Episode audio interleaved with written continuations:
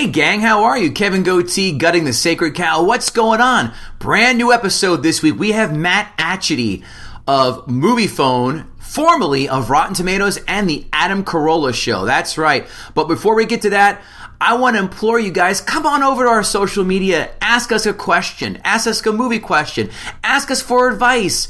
GTSC Podcast on Twitter, Facebook, and Instagram, Gutting the Sacred Cow. I just put up a list on Spotify of my favorite songs from movie soundtracks. Kevin Israel is about to do the same. So go to the Twitter page, GTSC Podcast, and see what we've got cooking over there. And more importantly, go to our website, guttingthesacredcow.com. We've got cool shirts like this one. Look at that. You can have my face and Kevin's face on your chest, your hat, your mug. Who knows? Who cares? The sky is limitless.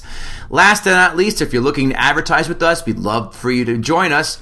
Gutting the Sacred Cow at hotmail.com. And without further ado, here's Matt Atchity doing the usual suspects.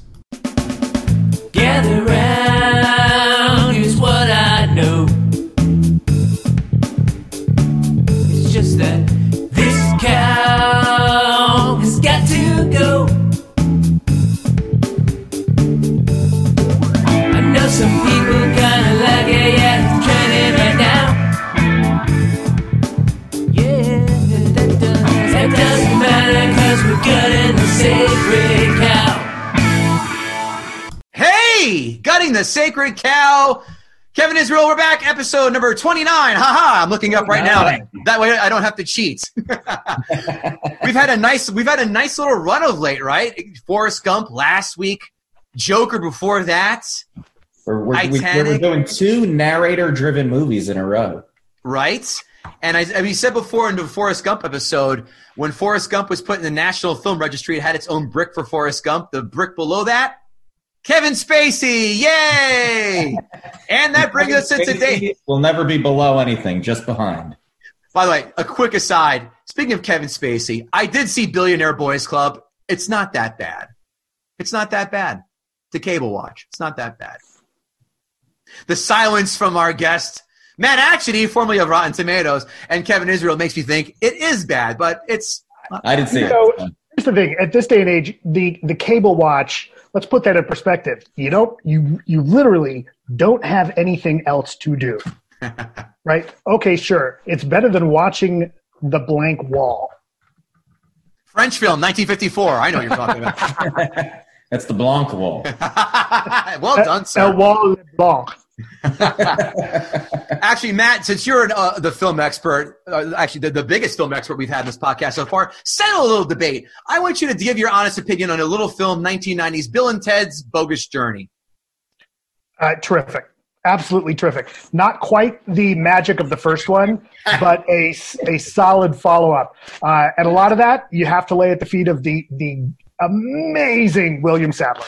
I want you to say that this is tongue in cheek and you're just kidding now. No, absolutely not. I, when's the If last time? wearing headphones, steam would be shooting out of his ears. I just rewatched this today on Amazon Prime. This is the second worst sequel next to Caddyshack 2. Oh, uh, come on. Okay. Nothing's as bad as Caddyshack 2. Aha? But but This Bogus is bad. Journey. Bogus Journey's Bogus Journey's good. It's awful. No, it's not you're right. funny.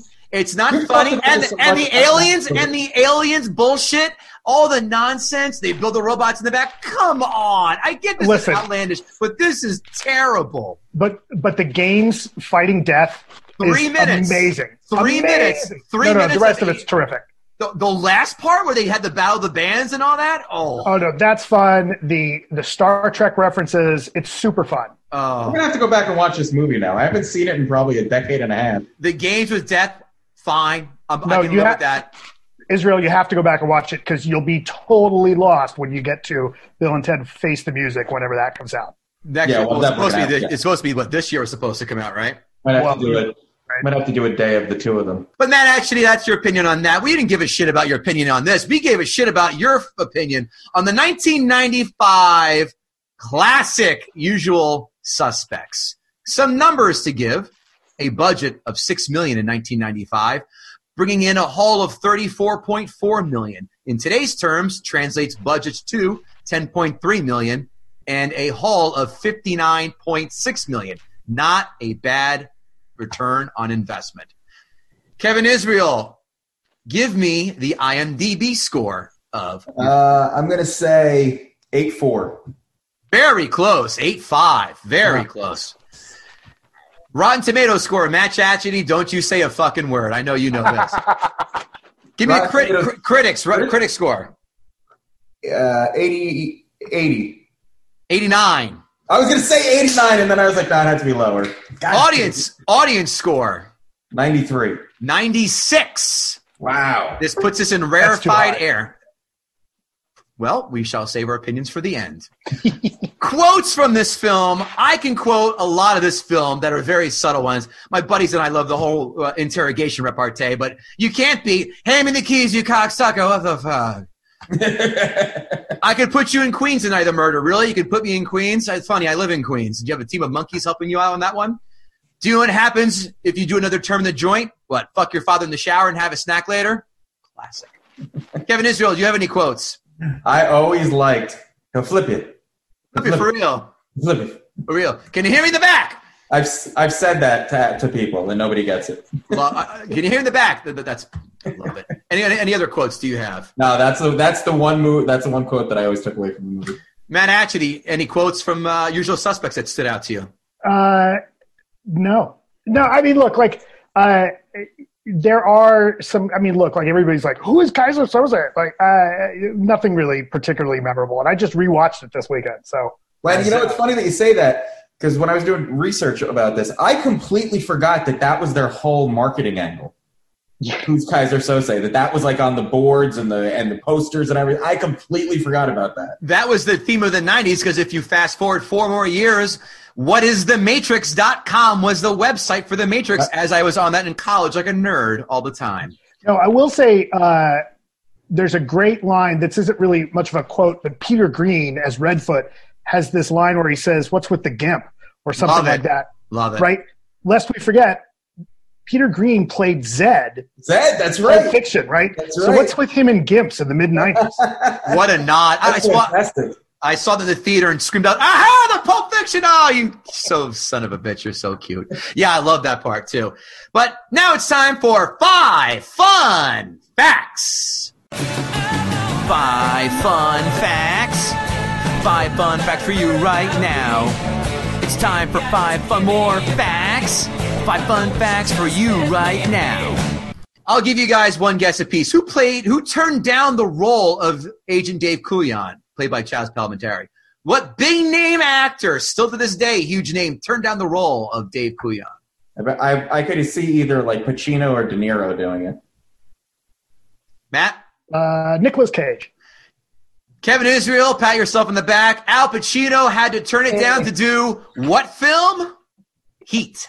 I was gonna say Heat. Yeah. Oh, that's a better choice. He made the right call there. I mean, Heat's excellent, so there's no knocking that. The producers wanted Harry Dean Stanton to play Benicio del Toro's ro- ro- role, excuse me. But Benicio del Toro was recommended by Kevin Spacey, hence how he got that role. Number two, this one's a no-brainer. Do you one's a- mean recommended, like quote recommended? Hey now, uh, uh, you're trying to say he did the old toe tap in the bathroom kind of recommendation? the lineup scene was supposed to be serious, but Benicio del Toro kept farting 12 takes in a row to be precise. Bryan Singer chewed them out during lunch, but del Toro kept farting it up and breaking up everyone throughout that scene, so Singer kept up them cracking for the scene in the film. Proving that a fart is always funny. Never misses. Never. If there's more farting in Bill and Ted too, I might have liked that piece of shit.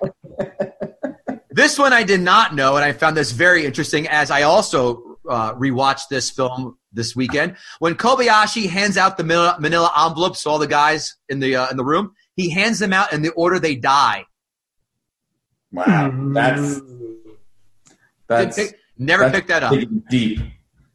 The role of Redfoot. Are you ready to? I tell you what. Nah, a couple of these guys you're not going to get. Tommy Lee Jones, Charlie Sheen, Jeff Bridges, James Spader, and Johnny Cash. Yeah, that's weird. But they gave it to no time, no to Tommy Lee Jones, but yes to Zed, a male rapist. Flummoxed. Michael Biehn was set to star as McManus, but had to turn it down to do the film Jade. which means that Michael Biehn could not be reasoned with. He couldn't be bargained with. He doesn't feel pity or remorse or fear, and he absolutely did not stop ever until he starred in that bomb. I don't even remember that movie. God damn, that's a Terminator fucking soliloquy, and you guys Uh-uh. didn't pick up on that? No, I got that. I got that. No, Jade was the one that was going to make. Basic Instinct. No, but who was the Linda, lead in Linda, that? Linda, Linda Fiorentino. Right, but it was who was the actor that was on? That he was later on? Caruso? Was it Caruso? in that? Caruso. So that was back in the day. It used to be a big deal if you could jump from TV to movies. This happens all the time now, Well, right? yeah. But some of us that are as old as I am remember what a big deal it was if you were a TV actor and you could make the jump to movies. And that was supposed to be the one that was going to bring Caruso into like big time Hollywood doing movies because he was going to leave NYPD Blue to do it, um, and it bombed. And it didn't happen. Well, it's funny because Basic Instinct opened the door for sex thrillers. Then Sliver came out of that one, Right. which did moderate success, I, I suspect, right? And then Jade, and then Showgirls, and then oh god, there's another one that was an absolute bomb. I have to go look up. I don't remember this Jade movie at all. I remember it was out for two seconds, and Yeah, we it's were, not worth and, remembering. and yeah, don't. If you remember this in Forty Year Old Virgin, when Seth Green is telling, um, oh fuck, Steve Carell how to act, he goes, "Be like David Caruso and Jade. Answer a question with a question." That's the only thing else I When was remember Seth about Green, Jade. though? Not Seth Seth Green, Rogen. Rogan. Jesus Christ, that's what I meant to I was say. like, when was Seth Green? Green in 40 year old version?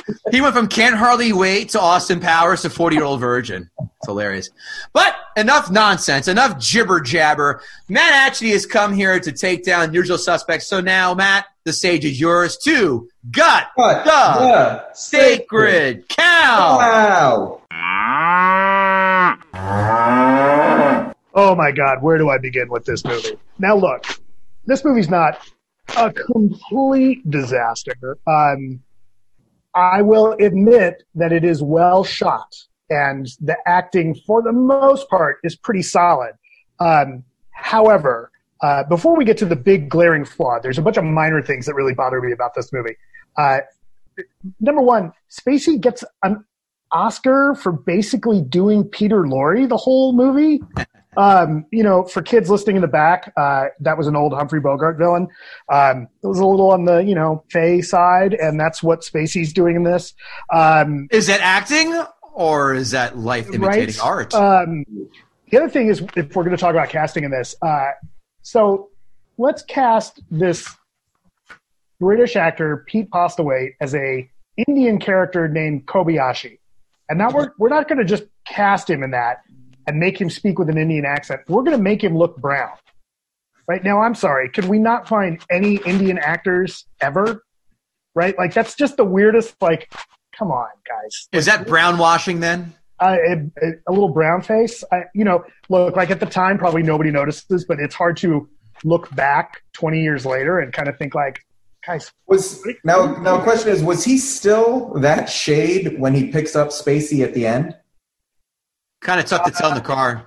you know, you don't really see him in the car very well. Yeah, It's 'cause- not- I, I, I noticed a complexion issue too, and I wasn't sure if it was part of just the the, the storytelling. Um, No, he looks like he's been hanging out with the president, like next to him when the spray hits, right? next to Tan Um, Bomb. I did not hold on. I did not get that he was Indian. That was not an Indian accent by any stretch of my imagination. Oh, it absolutely is this like low key Indian accent. I just thought it was a I very didn't measured. Yeah, I thank you. I thought it was more of a measured, upper class, maybe slight British, slight British, just a but, more of an upper class tone, very measured, clipped tones. Uh, watch him in Lost Indian. World again. He sounds completely different. Watch him in Lost World or some, or like even the town. I was just to say the town, but that's a you know shitbox Boston accent that he Right. Um, here's the big, here's the big, big, big, big miss in this movie. This is the, this is.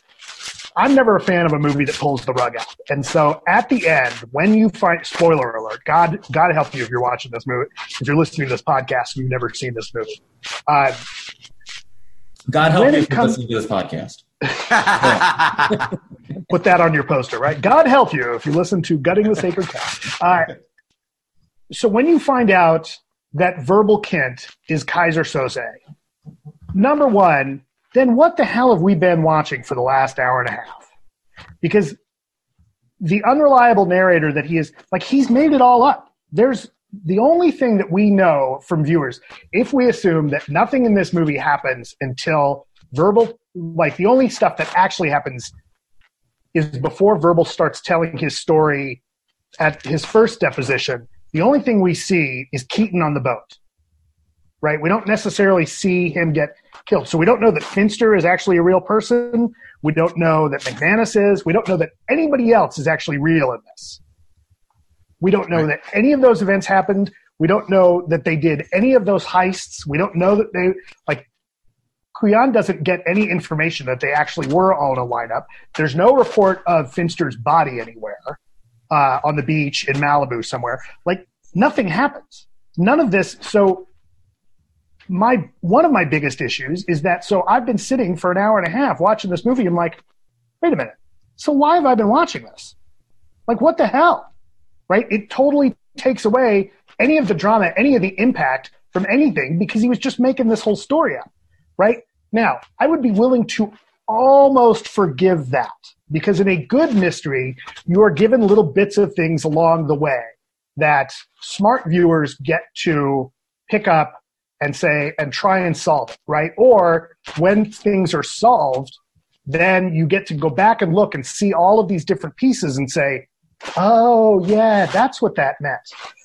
Um, this movie cheats. This movie cheats so badly about that because they make this big deal when you get the final montage of all of the stuff that Kint has been saying to Kujan about the quartet in Skokie, Illinois, and you know the barbershop quartet, the big fat guy that he knew, the Marlin, all of this stuff, which is all on you know from elements that are on the bulletin board behind it.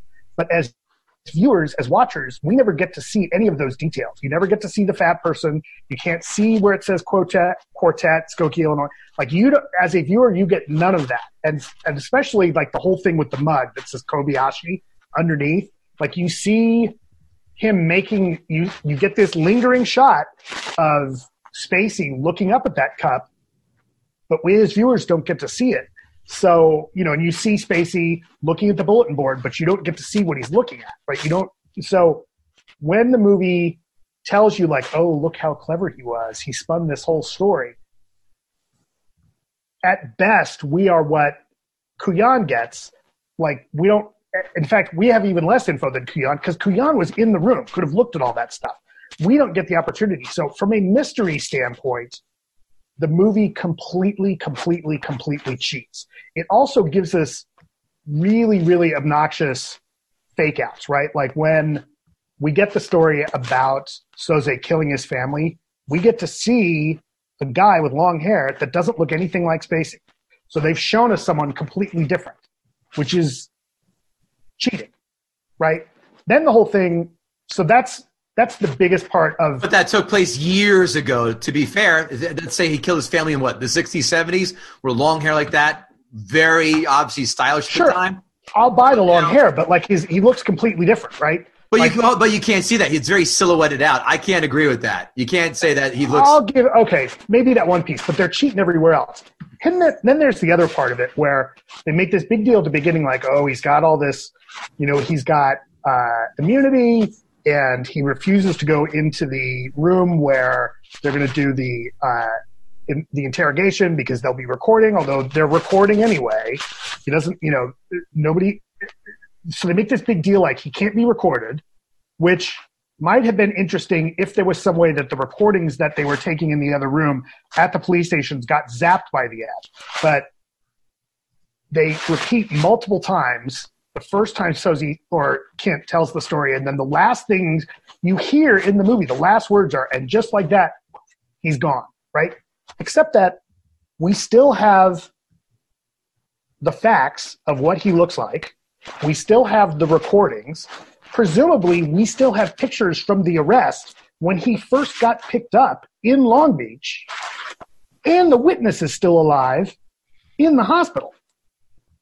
So don't, yeah, the guy who's been burned half to death is still alive.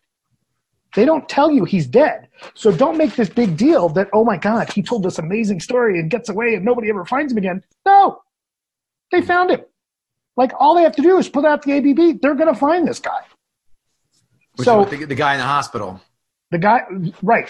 Because of the guy in the hospital, because of the sketch that they got from the sketch artist, because of the recording of Soze's voice, and Kujan can ID him. That's the other piece. They now have a guy who can ID him in the federal government, who can now put out the APB. So don't. So to me, if anything, the usual suspects is this beloved great mystery with this twist doesn't hold up because the twist totally cheats and all of the thing, all of the mystery and all of this amazing story about Soze getting away at the end. No, he doesn't because all the clues, in fact, there's more clues at the end of this movie that you get as viewers than you're ever given at the beginning of the film. So absolutely the cops are going to end up catching him. It's, it's funny that you say that because I've always said that a twist without foreshadowing is just new information. Right. Wow. You're just you're just you're not doing any, any you know there. Uh, M Night Shyamalan was you know chasing the chasing the twist forever after uh, Sixth Sense, and, and he failed. And so from time to time, he's been able to make that work, right? But the problem with this movie Has that- he? Has he? I mean, after I, we did Six Sense on this podcast and destroyed it because that film relies on a lackluster ending that was that twist where I sat in that very theater and called that out that he's fucking dead. I, I think that Unbreakable is good, but there's other films I don't think it anywhere quite near the twist uh, power that it that, that it did. I think Unbreakable is the other one that it works really well, Right. right? Yeah, I mean, you know, what's frustrating about Shyamalan is like he should be doing hour-long Twilight Zone episodes because he can't get into that much trouble in one hour. Right? You give him With two hours, he goes off the rails. But give him like forty-five minutes, commercial breaks in between. That's that's just enough time for me, him to serve up his twist. But the problem with Usual Suspects, you know, Kevin, you're right, is that the twist is not foreshadowed at all. It's just new information, and at best, the information's like, oh, he's made up the last hour and a half of story that I've been watching. Then who cares, right? Because again, like outside of Keaton, you don't know that any of these people are real at all. It's funny you say that. That's a good point. I never gave that thought about the once he leaves the police station. You're right. He can get tracked down. He can listen. People have disappeared, but there is enough information that he can be caught and just not flat out escape without any kind of you know consequences. No, I mean, look, like they make this big deal in the movie of like maybe Keyser Soze is this badge, right? Like maybe it's this boogeyman character. That's far more interesting than if he manages, like, tell me some story where he manages to like take on that persona or it becomes this badge of sorts that people can use to get out of things. But that's not what the movie does. The movie's part of the issue is if Soze is as, as well known and as feared and this big kind of like kingpin type character, now that there's that and and if his his power has been being unknown and as spacey quotes you know the best trick the devil ever pulled was convincing people he didn't exist like well he's left a hell of a paper trail by the end of this movie Right. No, though there was a, there's an interesting theory I, I stumbled across that said that Kevin Spacey's not necessarily Keyser Soze. That's never that's just what we put together by what the the information that we're given. But there's a there's there's people out there who say that Kobayashi, who picks him up, whatever his actual name is, was Keyser Soze, or that Keaton that would be better Soze. The other, the other problem I have with this, you kind of also touched upon. If he's got, if he already has an immunity deal, why is he sitting there spilling his guts and taking the time, not spilling his guts, just having to go through the fucking motions of coming up with this tall tale? Why Oh, sit there? And, I thought that's because Keyser Soze, verbal, whatever you want to call him, right, he was he wanted to. He took pleasure in right. giving run giving them a run around, fucking with them. Making it was almost him testing his own mental acuity by creating the story and seeing if he could get him to buy into it. yeah but i don't know that that fits with somebody who's got look if he's got the will to kill his own family to get ahead and not have someone hanging over him it's hard to think that he would show off for two hours like i would think that the willpower would be like yeah i'm just going to sit here with my lip buttoned and get out of this Right. i don't need to show off to this cop It's funny because I've seen this movie three times. I saw it in the theater.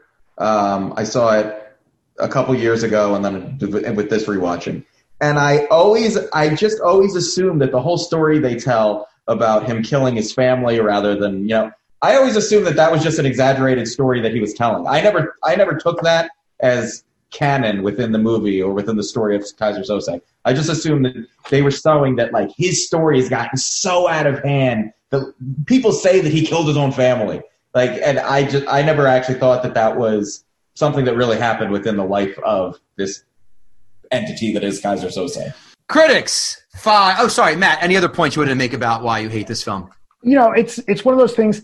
Like I get I get irritated by movies that people act like are the greatest of all time. And so when people go on and on to say, "Oh my God, this is an amazing mystery," no, it isn't. It totally cheats as a mystery film. Like, look, is it an interesting? Is it kind of fun to watch? Would be thriller, sure, but it's one of those movies. The more you think about it, it's like, oh, this doesn't add up at all, right? And so part of my part of why I despise this is that it's gotten too popular. It's it's it's gone too far. It's been exaggerated.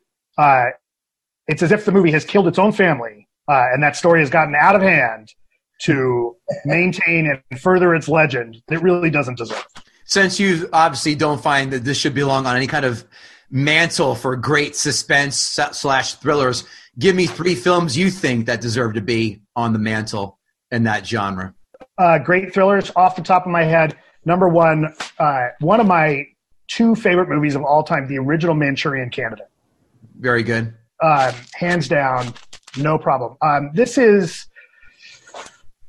that's a let's see um, heat we mentioned that earlier heat is an absolute riveting movie Sure. um, yeah that's a great one and then if you want to go with some classic film noir um, and this one really holds up uh, the big sleep the the bogart since we were talking about uh, peter Lorre, um, who's not in the big sleep but uh, big sleep absolutely holds up Gotcha. Those are good, three good ones.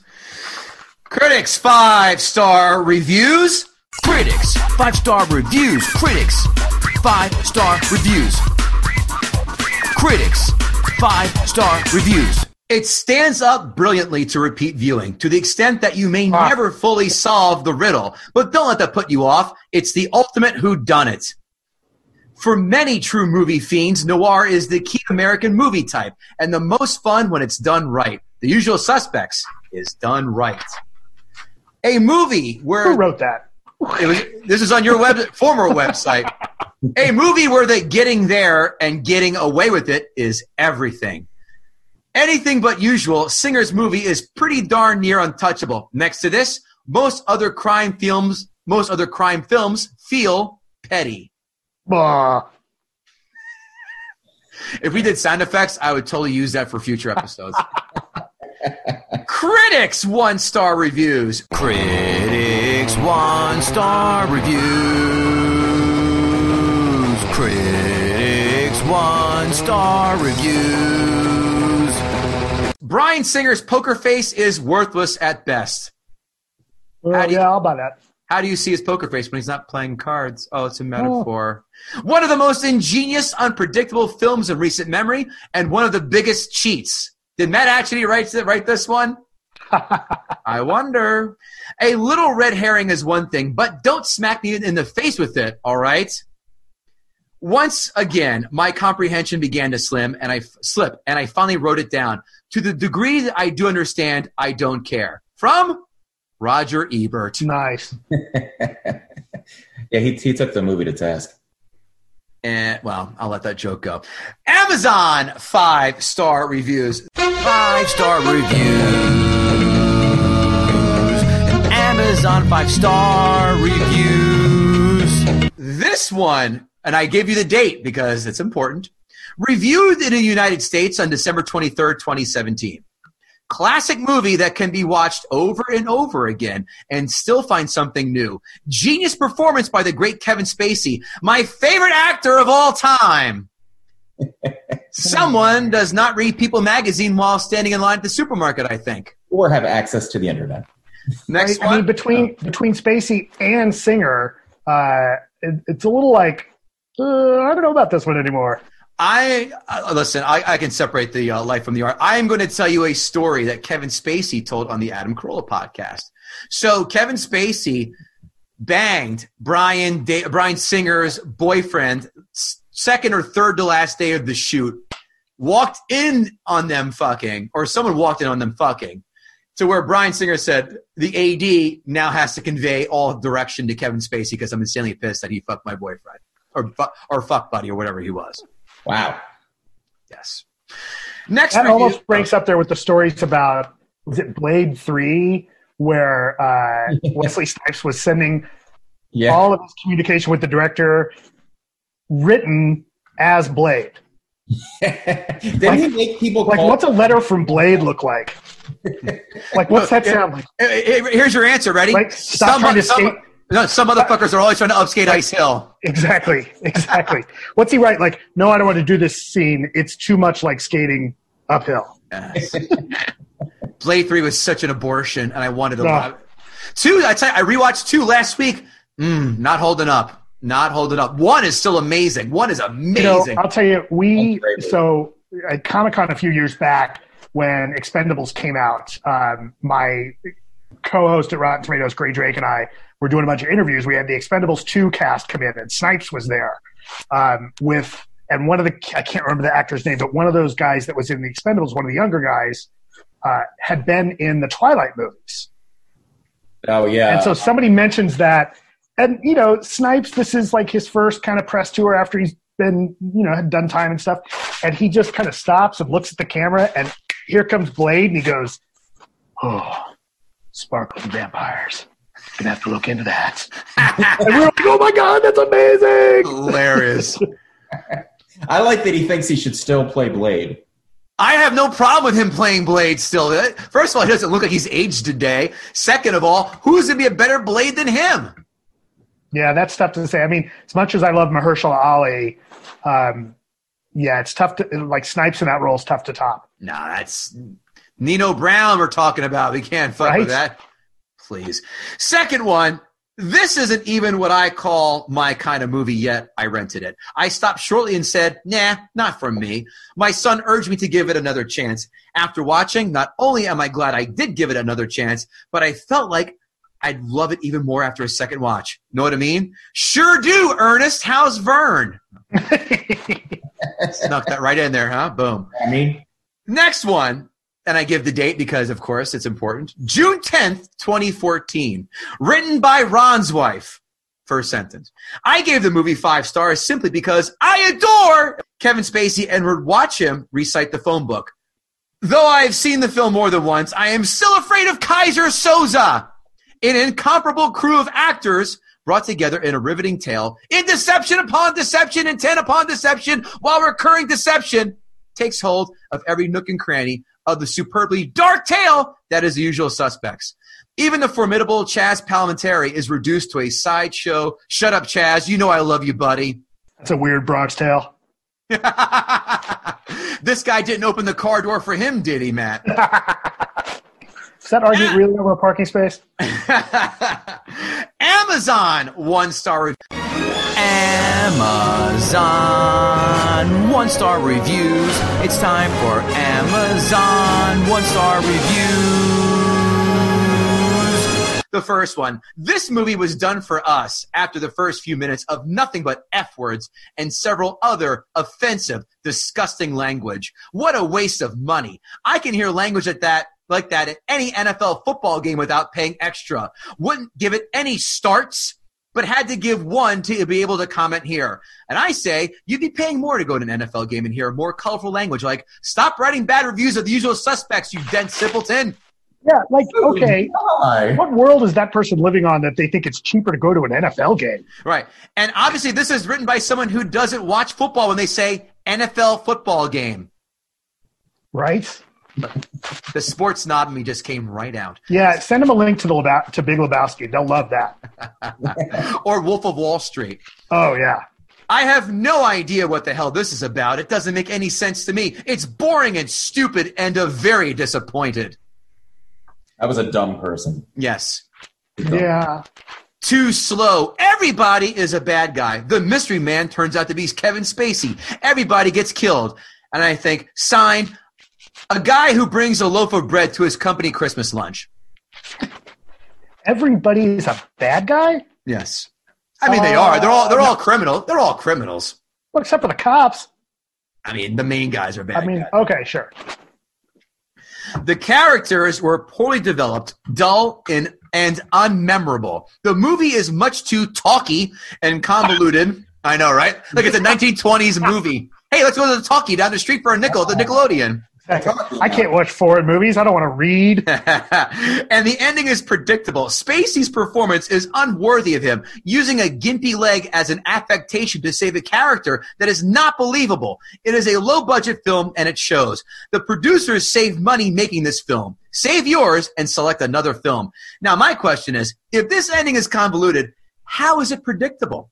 No, I was gonna say no. That that ending was nothing but Thank you. Uh, Maybe this person is using their below average IQ as an affectation to write this review. Can they spell affectation? and of course, my they did spell it correctly.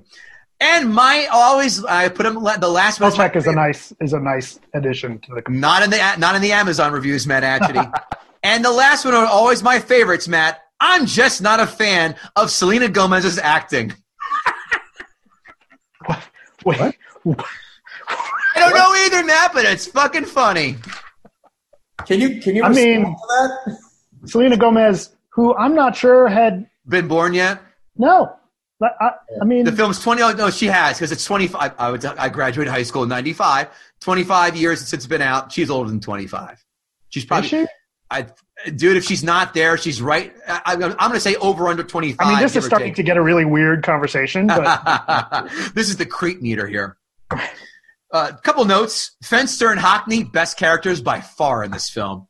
And good to see Stephen Baldwin before he got all Jesus freaky on us. oh yeah, that's the right. That was I forgot about that. Right? Like, oh yeah, we can't. It, it's tough. I mean, his attitude these days totally, totally, totally has ruined Bio-Dome for me. you mean the Bio-Dome film itself didn't ruin Bio-Dome for you, Matt? Well, that too. Kevin Israel, your notes. Uh, so, like I said, I saw this movie in the theater in college, um, and I remember just I, I I was drunk when I went actually, um, and I walked out just probably helped. that I was surprised that Kevin Spacey was like all I took away from the movie was that I was surprised that Kevin Spacey was Keyser Soze, and then I saw it a few years ago, um, but only watched it peripherally. I wasn't really paying attention. So then this this rewatch, you know, I really put in some time, and I got to tell you, I'm such a '90s kid. Like I love the '90s, and just the just the way people dressed, and just the overall, just the tone of the movie was so '90s that that alone just made me all like warm inside because I was like, this is when everything was good in my life and simple. I, I definitely agree with you. I don't like a twist that does not have foreshadowing. That said, I don't feel like it was us being lied to because the whole lie was being given to the cops. And it was a story he was telling, not to the audience. And, and like I said, we had we did two narrator movies in a row. He wasn't narrating to the audience; he was narrating to the cops. Whereas Forrest Gump was narrating to the audience. Um, I and I I feel like when it's one of those movies that you can go back and you can just keep it looking at different ways and trying to figure out which parts of the story were true and which parts of the story couldn't be true. I always assumed that the that the taxi heist was true because there had to be proof of that. They they said 52 cops or something got indicted. He couldn't have made that up. There was some there would be a record of 52 cops being indicted that they could easily look into. That that seemed I, I but apparently that's a that's also a part that's brought into question. But I, I think I just think any movie that can create this much this much discussion and kind of interest into looking into it uh, kind of has, has done its job. I don't think I ever looked at really as a mystery movie because when the movie started out, I wasn't even now. The marketing made you say made you want to know who was Keyser Soze, but the whole time I I was just kind of in it for the movie, and then the twist at the end I just didn't see coming. So I was like, wow, I didn't expect that. So I. I, I like this movie when I saw it. Of course, I was a little inebriated, so I probably would have liked anything. But uh, and rewatch between the nostalgia of just just the, the setting and it was it was just such delicious ninetyness, um, and the uh, I th- I think it really does hold up. And unlike you know, like Kevin said, we did Sixth Sense, you know, which is always considered you know one of the great twists and greatest twists. But once you know that once you know the twist, watching that movie again sucks because there's nothing Yeah. to that movie but the ending. You son of a bitch. That was exactly what I was going to say in my recap. this this movie I enjoyed watching, even though I knew it was going to happen, because I enjoyed trying to pull it apart and try to figure out where the story, where the where the lie was, and where where the truth was, and where the between was, and I still enjoyed it. Uh, so yeah, I mean, I, I, I like this movie, and I, I still like this movie, and I think I, I think it does hold up, and especially if you're just a, a '90s geek like me, it's even it's even a little more delectable. Give me a number. Uh, I'd say eight and a half. I saw this film in 1995 in the theater as well. I own the VHS copy, the DVD, the Blu-ray, the digital copy. I fucking love this fucking movie. this is in my top 10. I don't care if it cheats. I will say I concede two of your points. I do agree with you that does cheat fine and the whole the unnecessary why is he telling the tales of, of, of the whole story when he could walk the fuck out the door and he could be tracked down. You're right. I give that. But the difference, as you just said, Kevin, not even 15 seconds ago, I can rewatch the shit out of this. This film, Pulp Fiction, easily top two of my remote control test where that Matt is where if it's on cable, I drop that remote and I jump in wherever the fuck it happens to be, whatever scene it's on. I love this film. This film is great. Why? Why is it better than Sixth Sense? It does not rely on a twist. It, the characters make the shit out of this film. I love Verbal Kint.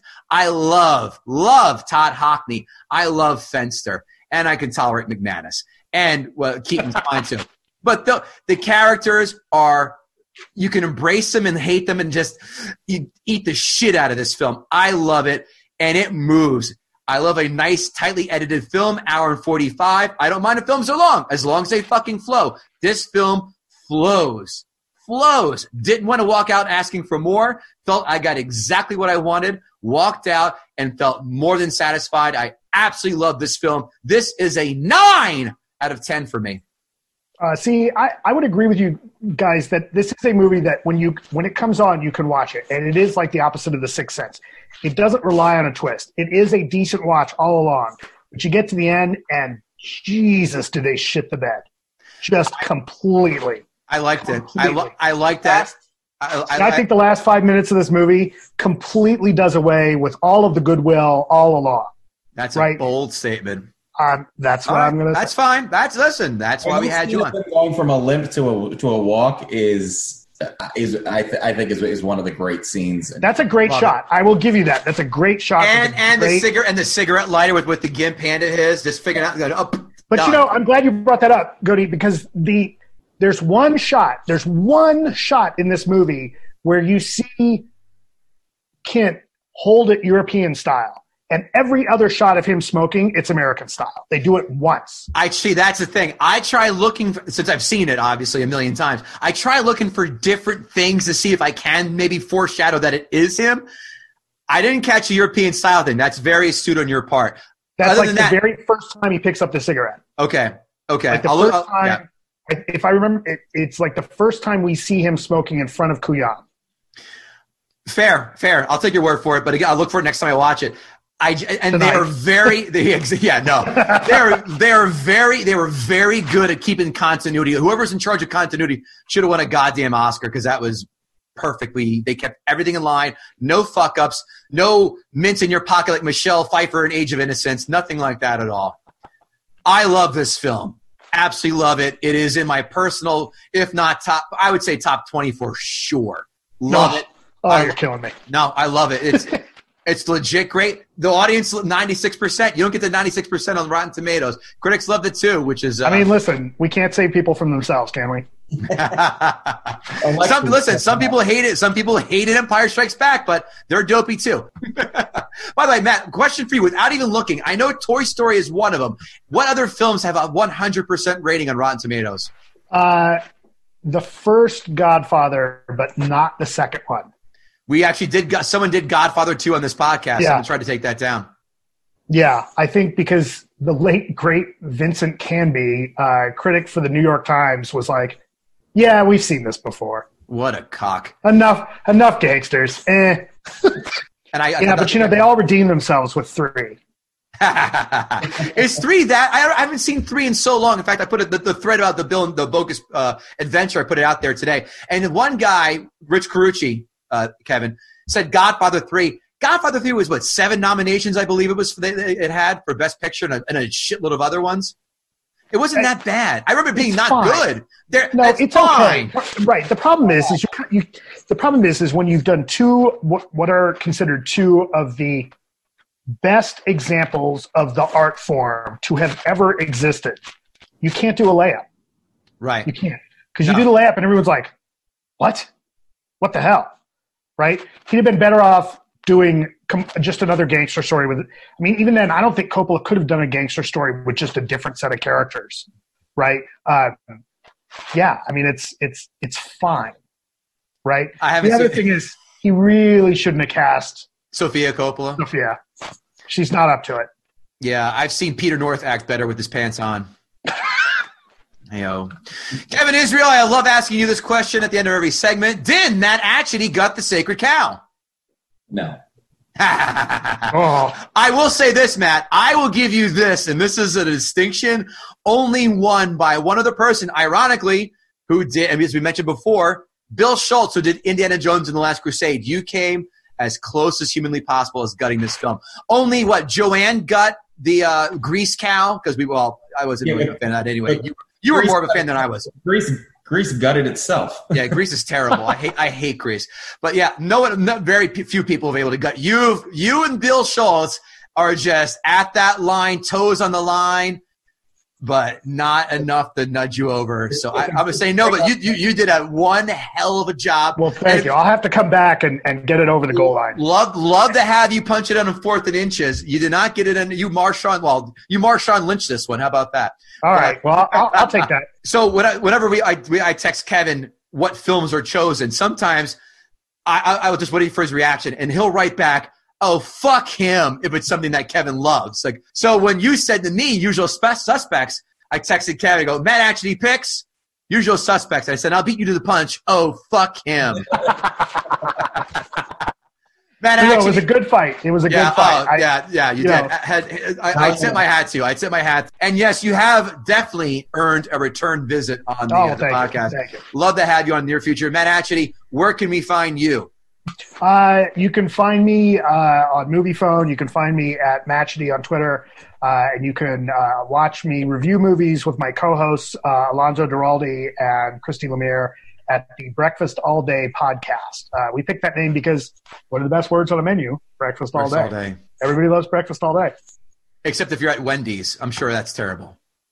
I, listen, it's better than their burgers, right? I'm just such a loyal McDonald's slash Burger King breakfast kind of fellow. Oh, those are the best. Yeah, yeah, without without a question. And now they serve them all day. That's the best. McGriddles at four in the afternoon. Why not? Why not? Uh, Live no. our best lives. If only In-N-Out served, and if only In-N-Out was over here, but if only In-N-Out served breakfast, I think that would just be a 24 hour orgy. Uh, yeah, you know the the fried egg on the fat burger is a is a good breakfast Close enough. equivalent. Sustained. Kevin Israel, where can we find you Um, besides look- quarantine? look- watching watching former videos of me doing stand up comedy, wondering what happened. Wondering what, like Al Bundy watching polk high touchdowns for it in one game. Yeah, what, Look, those I got it pause break. Remember that? Remember that, honey? um, uh, half your hand down your behind your belt. yeah, exactly, exactly. spinning Announce- boat, spinning bow tie. I look like Al Bundy. Uh, Yeah. Uh, my album, The Struggle Is Real, you can get it on iTunes and everywhere else you get streaming stuff. And my website where you can go see my absolutely barren calendar. Ain't that the truth? KevinGootee.com. You can see, that's right, when I used to do stand up as well and read last year's movie reviews because nothing has come out since. It's Yeah. been, the last review I did was uh, Bloodshot, which was terrible. And also, guttingthesacredcow.com. That's right. We have merch. We have merch, t-shirts, hats. No N95 asks the masks though, unfortunately, but we've got damn near everything else over on Gutting the Sacred Cow. Check out our bios, some clips. You can find us where to watch us, see us, listen to us, whatever. KevinGootee.com, and but more importantly, Gutting the Sacred Cow at hotmail.com if you want to advertise with us. Looking to keep the lights on. Matt Atchity, you, sir, are a gentleman and a scholar. Thank you oh, for Oh, thank joining you. us Thanks. and Great to coming be here. aboard. Yeah, thank you so much, Matt. We will see you guys next time. Take care. Bye now.